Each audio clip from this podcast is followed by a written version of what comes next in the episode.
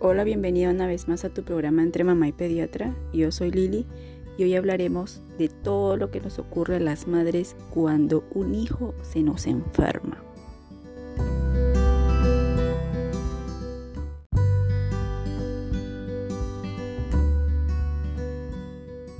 Cuando un hijo se enferma, seguramente a ti, igual que a mí, nos ha pasado que nos preocupamos demasiado, ¿cierto?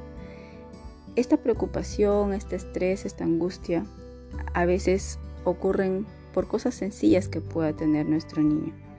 Sin embargo, eso es lo que ya nosotros vemos después que ha pasado el cuadro. Si el niño después de algunos días que estuvo enfermo, pues se recuperó, ¿cierto? Ahí recién caemos en cuenta de que no teníamos por qué habernos preocupado tanto, no teníamos por qué habernos angustiado tanto. Lo que pasa es que no sabemos cómo va a ser el desenlace de ese cuadro clínico que presenta nuestro niño. A mí me ocurre, me imagino que a ti también, que cuando un hijo mío empieza a tener fiebre, desde ese momento ya uno empieza a pensar en miles de cosas que le pueden estar pasando al niño y en miles de cosas en las cuales se podría complicar este cuadro, ¿no? Y más aún nosotros que somos pediatras, ¿no? Mi esposo y yo. Eh, y es una angustia comprensible y natural que nos ocurre a las madres, ¿no?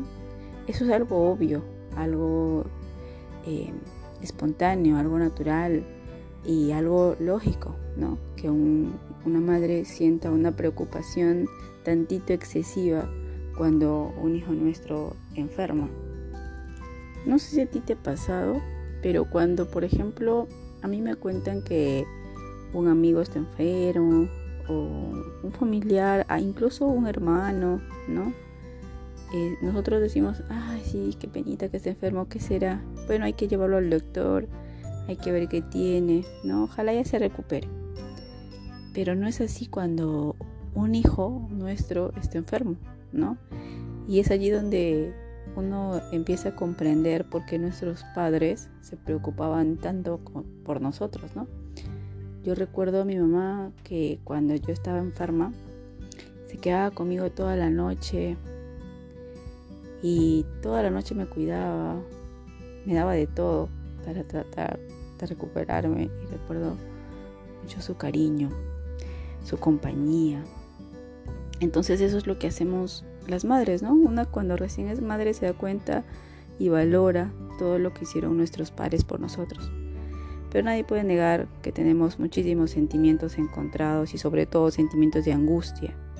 Empieza entonces ese cosquilleo del arrepentimiento. ¿Qué le di a mi hijo? ¿Qué le hizo daño? ¿Por qué se puso así? Ay, no le hubiese sacado la chompa, no le hubiese dado ese helado, no le hubiese dado esa comida, no le hubiese dado esa fruta, no le hubiese dejado que haga tal cosa, ¿no?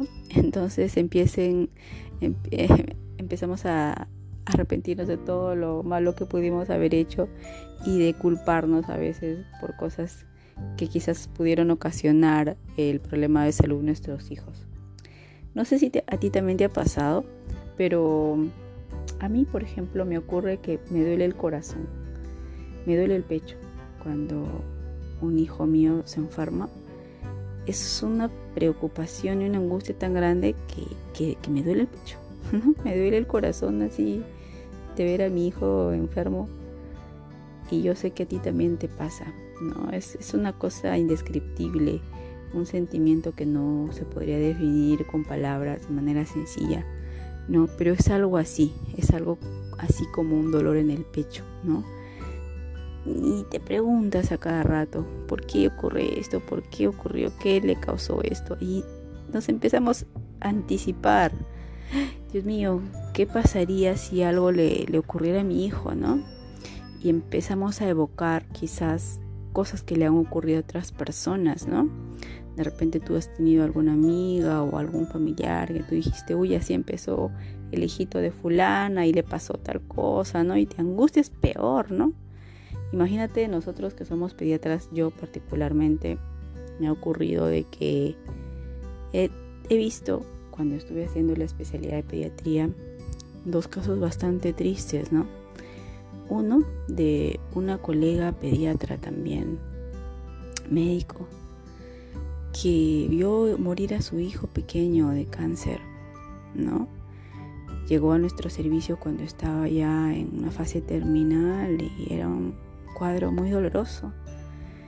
Yo para ese momento ya estaba embarazada de mi primer bebé y fue bastante terrible ver ese cuadro del niño agonizando con su madre y su padre acostado. Es una cosa que se me quedó grabada en la mente.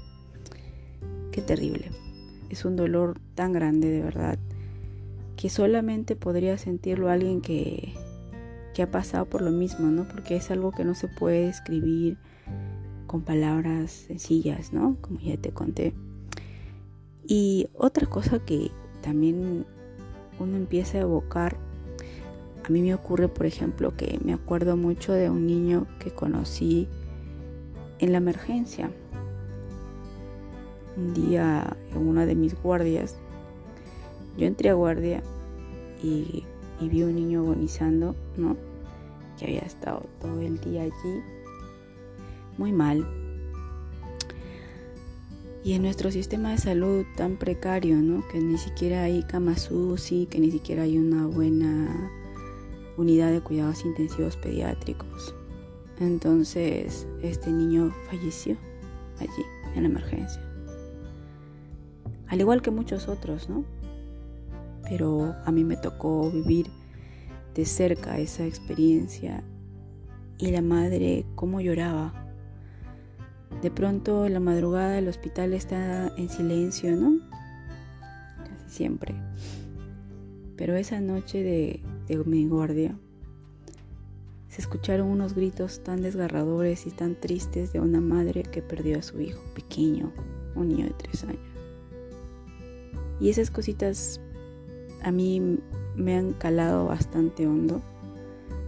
Eh, ver a madres perder a sus hijos es lo más terrible que, que podría ocurrir. Pero, ¿quién puede comprender estos sentimientos? ¿Quién crees tú que pueda comprender estos sentimientos de una madre ver a su hijo delicado de salud? En principio, para que alguien pueda comprenderlo, tiene que ser madre, ¿no?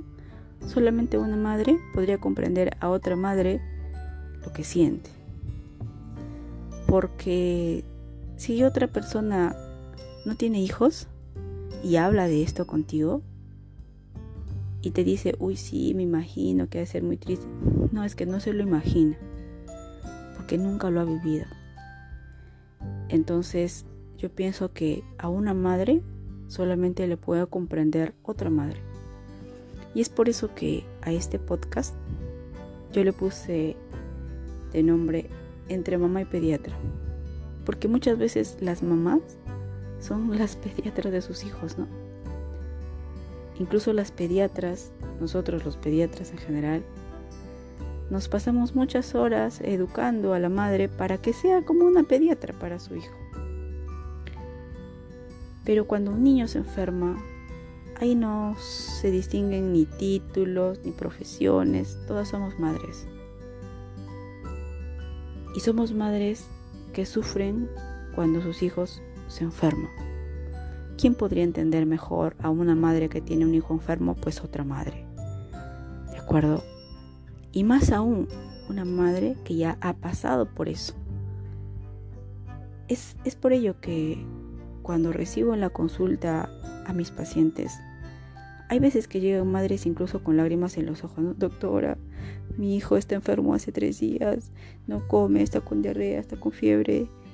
Y yo siento esa angustia me traspolo hacia ella y la entiendo, ¿no? La entiendo. Porque también en ocasiones he pasado por eso. También he llegado a la emergencia con mi hijo para que lo hidraten por viendo venosa. También hemos tenido que colocarle inyecciones, también hemos tenido que sacarle sangre. Hemos tenido que escuchar los gritos de mi hijo en la emergencia para que le coloquen una viendo venosa para que le saquen gotita a gotita una muestra de sangre. Ha sido terrible. Por eso te digo que solamente una madre puede comprender a otra madre. Y este dolor en el pecho que nosotras sentimos no se puede escribir con palabras de verdad. Porque una mujer ama tanto a su hijo, ama tanto a su hijo. Y es por eso que yo a veces en mi página de Facebook coloco muchas frases como estas, ¿no? Te amo demasiado. Porque un hijo es lo más valioso que, que una familia puede tener, que una pareja y especialmente que una mujer puede tener. Yo no creo que exista en el mundo alguna mujer que no quiera a sus hijos. No, no me cabe a mí que una mujer no quiera a su hijo. Porque cuando tú tienes a tu bebé en tus brazos, cuando te lo entregan después del parto o de la cesárea, es allí donde cambia tu vida totalmente. Totalmente. Tú amas a esa persona, a tu hijo, más que a tu propia vida. Y cuando tu hijo se pone muy malito, muy malito, te haces preguntas a veces absurdas, a veces inevitables. ¿Qué sería de mí si es que a mi hijo le pasara algo? Y hablamos crudamente. ¿Qué sería de mí si es que mi hijo muriera?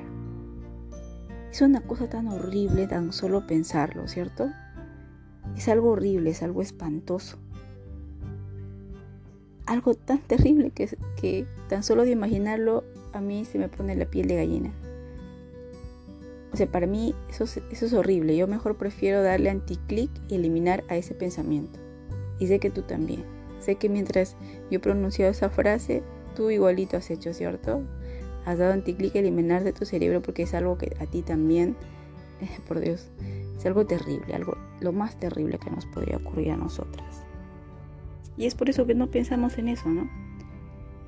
Más bien comenzamos a pensar en otras cosas hacemos memoria de las cosas buenas y de las cosas malas. Las cosas buenas, por ejemplo, es algo bueno pensar, ay, qué bonito que todo era cuando mi hijo estaba sano. Cómo cambian las cosas de un momento a otro. No nos damos cuenta. A veces no valoramos que estamos bien, completos y felices cuando nuestros hijos están sanos. y tiene que llegar una enfermedad. Tienen que enfermar nuestros hijos para que los amemos y los valoremos demasiado, para que comprendamos en ese momento cuán valiosa es la salud, que no tiene valor la salud, que no tiene valor. Es algo tan hermoso cuando nuestros hijos están sanos, pero no lo valoramos, ¿cierto? No lo valoramos. Por eso que yo siempre hablo de que la salud es felicidad. Aquella persona que tenga buena salud está feliz. Porque cuando viene una enfermedad, todos somos iguales. Ahí no hay diferencias de grados, de educación, de condiciones económicas, sociales, ¿cierto? Cuando un hijo se enferma y llegamos a la emergencia, todos somos iguales. Una enfermedad ataca a un niño, el hijo de quien sea, es igual, ¿no? Todos actuamos igual y todos esperamos lo mismo. Entonces, la salud es algo horizontal para todos, para ricos, para pobres, para gente que ha estudiado, para gente que no ha estudiado, para gente que está en el campo, para gente que está en la ciudad. Es igual. Si un niño se enferma, todos somos iguales. Y eso es lo que nos ha enseñado también la pandemia, ¿no? Que ante una enfermedad todos somos iguales y que no hay nada tan valioso como la salud.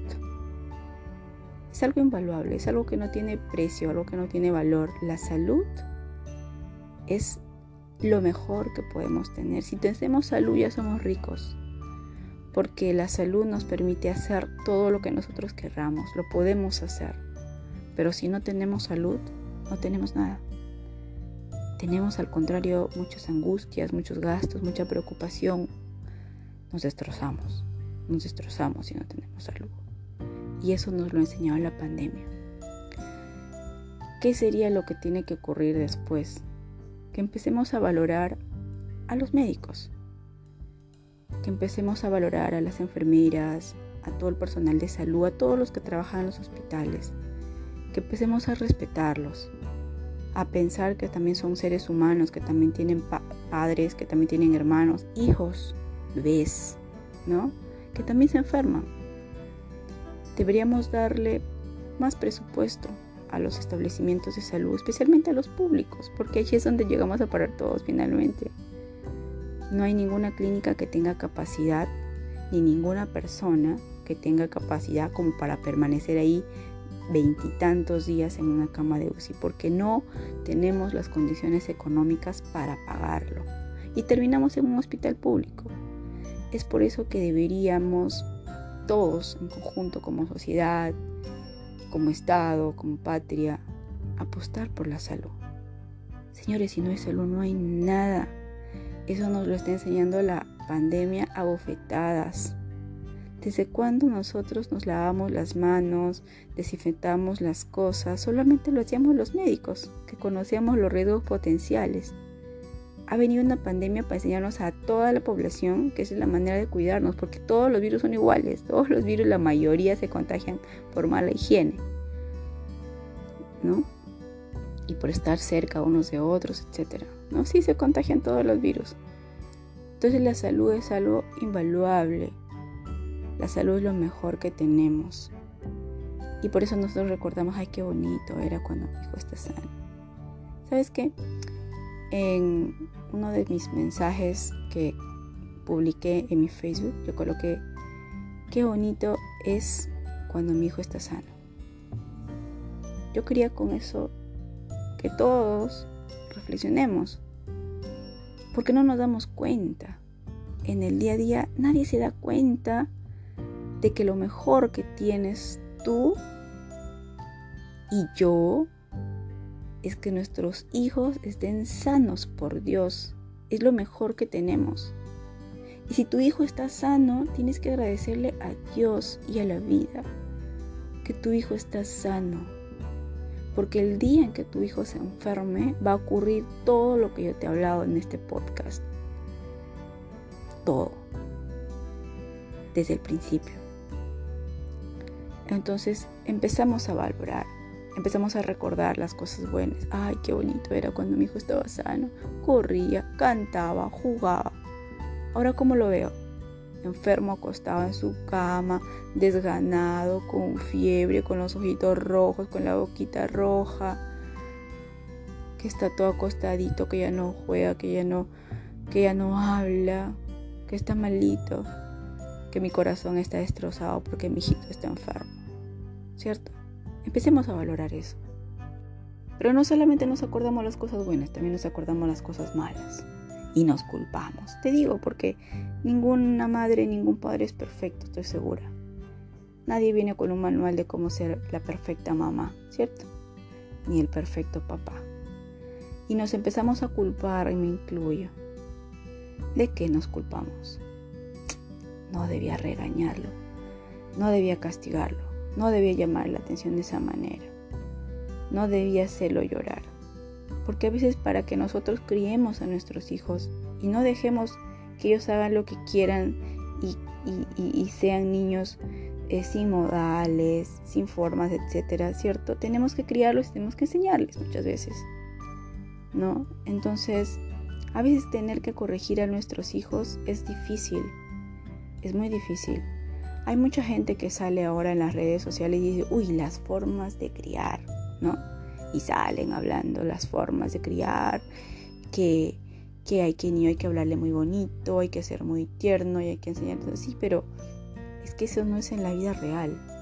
En la vida real, ¿sabes qué hace tu hijo? Patalea, grita, te araña, em, te patalea, ¿no? Eh, te golpea. Inclusive niños que se tiran al piso, hacen su, su berrinche y tú contrólate. Es difícil. Es difícil porque yo lo he vivido y sé que también lo vives con tus niños y tienes niños pequeños, ¿no? Es difícil de verdad educar a un niño. Yo antes cuando era soltera me imaginaba, ay, qué fácil es criar un niño, nomás lo sientas y le explicas bonito, ¿no? No hay por qué alterarse, no es así. La verdad que todos en algún momento perdemos los estribos cuando eh, estamos haciendo o tratamos de hacer una buena crianza, ¿no? Siempre hay que procurar no llegar a la violencia, pero te diré que de la manera tierna y comprensiva a veces no es el camino. a veces es difícil, ¿no? Obviamente habrá muchas veces en que sí logramos que nuestros hijos se comporten muy bien cuando los sentamos y los hablamos, les explicamos, sí, quizás sí hay ocasiones, pero también hay ocasiones en las que no. Por más que tú le hables, por más que tú le expliques, el niño sigue y sigue y sigue portándose mal, ¿no? O, al menos haciendo cosas inadecuadas, ¿no? Eh, y eso es, eso es a veces difícil, ¿no? Difícil para, para todos los padres. Pero empiezan esos pensamientos, ay, ¿por qué? ¿Por qué? Y nos arrepentimos de las cosas que tal vez pudimos haber hecho, ¿no? Eh, lo mal que a veces los tratamos, tratando de corregirlos y nos arrepentimos. Ay, pobrecito mi hijito, no lo hubiese gritado, no lo hubiese levantado la voz, no era para tanto. Sí, pues, exactamente. Muchas cosas que hacen los niños no son para tanto. Yo recuerdo que una vez, mm, para eso tengo que contarte que mi, mamá es profesora y eh, bueno, ahora en esto de las clases virtuales, ella recibió un audio de una madre de familia con su niña que le estaba enseñando la clase y le envió un audio. Y parece que la madre no se había fijado que estaba grabando y en el audio se escuchaba cómo la madre golpeaba a la niña. ¿no? Porque la niña no podía leer. Y la golpeaba, la insultaba y la golpeaba. Entonces tampoco hay que a esas cosas, ¿no? O sea, hay que pensar que nuestro hijo es nuestra sangre, somos nosotros mismos en versión pequeñita, ¿no? Porque así hemos sido todos pequeñitos y el niño es niño, o sea, un niño es niño. Hay que comprenderlo, hay que ayudarlo. No te voy a decir que no vas a perder la paciencia, sí, vas a perderla. Porque nosotros eh, lo hemos vivido como padres. Pero tenemos que controlarnos y no llegar a la violencia. Eso sí, procura no llegar a la violencia. No, hay muchas formas de violencia. No solamente el castigar, el pegar, sino que también violencia es insultar, violencia es ignorar, ¿no? En fin. La última cosa que pienso que todas hacemos también, que es algo muy común entre nosotras las madres, es que comenzamos a rezar, ¿cierto? Y hay muchas religiones, incluso hay gente que no tiene ninguna religión, pero todos nos aferramos a algo. Todos oramos a lo que sea, ¿no? A la religión que tengas, al Dios que tengas, ¿no? Al santo que tengas, a cualquier cosa, tú le rezas. Porque pides por la salud de tu hijo, enciendes la velita, haces la costumbre que normalmente haces en tu casa, ¿cierto? Pero rezas y pides para que se cure, para que se alivie pronto. Otra cosa que hacemos las madres es que prometemos, ¿no? Yo siempre, a mí me pasa, yo sé que a ti también, yo prometo, ¿no? Prometo no volver a darle ese huevo mal cocido, prometo hacer todo lo posible porque se lave las manos antes de comer una fruta, prometo que lo voy a vigilar más, prometo que tal cosa y tal cosa, ¿cierto? Sé que te pasa a ti también. Prometemos mucho para que nuestro niño esté bien. Dios mío, te prometo que si, si me lo alivias, pues lo voy a cuidar más, voy a pasar más tiempo con él, ya no lo voy a regañar tanto, voy a jugar con él, voy a darle de todo, voy a hacer la mejor. Y así es un círculo vicioso hasta que se te olvida Pasan unos días que tu hijito está sano, está lindo, precioso. De nuevo no valoramos la salud y otra vez se enferma, ¿no? Y es un círculo eh, vicioso, mejor dicho, esta historia siempre se repite. Es lo que nos toca vivir. Yo te diré que como pediatra, lo más difícil son los primeros 3 a 5 años, ¿no? Ya cuando el niño pasa esa edad, incluso ya las madres casi no traen a, a la consulta a los niños. Yo, la mayoría de la de las atenciones pediátricas que tengo son los niños menores de 5 años. No hay mucho más los menores de 3 años. Si tu niño ya pasó de los 3 años o 4 años, ya vas a, vas a ver que se va a enfermar menos. Y eso es precisamente porque el sistema inmunológico del niño cada vez se va eh, fortaleciendo un poco más, sus órganos van madurando un poco más. Él también va aprendiendo, ¿no? Va a crecer, se va desarrollando de manera eh, en la esfera cognitiva, intelectual, etcétera ya no va a estar chupándose las manos, ya no va a estar aventándose al piso, este, metiendo todo a la boca, ¿no? Ya va a tener un poco más em, de razonamiento, ¿no? Te va a comprender un poco más, va a obedecer las indicaciones un poco más, ¿no? Entonces, eso también juega a favor de que él se enferme menos, ¿no? Muy bien, mis recomendaciones finales como mamá y como pediatra, te pido de que siempre seas objetiva, ¿no? Que no pierdas tiempo. Y voy a hacer un paréntesis y te voy a contar una historia. Yo conocí mm, en mi hospital a una madre que había estado en su casa como una o dos semanas con su niño enfermo. Y cuando lo trajo ya estaba muy malito. Hay una patología en la cual nuestras plaquetas, que son células sanguíneas que están encargadas de la coagulación, disminuyen ¿no? de manera patológica. Y empiezan a salirnos unos puntitos en la piel mm, rojos, ¿no? Entonces el niño empezó a llenarse de esos puntitos rojos y la madre pensó, ay, seguramente son mosquitos que, lo, que le picaron, Y el otro día veía más puntitos rojos y el otro día más puntitos rojos así, ¿no? Imagínate que el valor normal de las plaquetas en la sangre, lo ideal es que sea mayor de 200, ¿no? Imagínate que, este niño tenía 30, 30, 30 mil de plaquetas. Lo normal es que sea mayor de 200 mil y él tenía 30 mil. Imagínate. Y entonces era un niño que estaba eh, con problema de coagulación marcada, ¿no? Entonces, te digo de que si tú eres una, una madre que no obviamente que no perteneces al campo de la salud, que no, no tienes ninguna formación en salud, este, si tú ves algo raro en tu hijo, si tú notas algún síntoma extraño, no esperes mucho tiempo en casa con tu niño. Llévalo al médico. Nosotros los médicos en general, cualquier médico de cualquier especialidad, un médico general, está entrenado para observar estas cosas. ¿De acuerdo? Todos los médicos estamos entrenados para eso. Es por eso que yo te decía hace rato de que deberían la población, la sociedad en general, debería valorar más a los médicos. Debería respetar nuestra, nuestra formación. Porque yo te digo que a veces he notado mucha falta de respeto de algunas personas hacia nosotros los, los médicos. Tú habrás notado muchas veces, ¿no? Ay, que no, por ejemplo, cuando yo estaba haciendo consulta presencial antes de la pandemia y llegaban a tocar la puerta, ¡ay! Tocaban la puerta, doctora, es mi turno, eh. Y a veces las madres entraban de una manera tan grosera. Es mi turno, y así, ¿no? O sea, eh, a veces no valoramos eh, que existan personas que aman su profesión.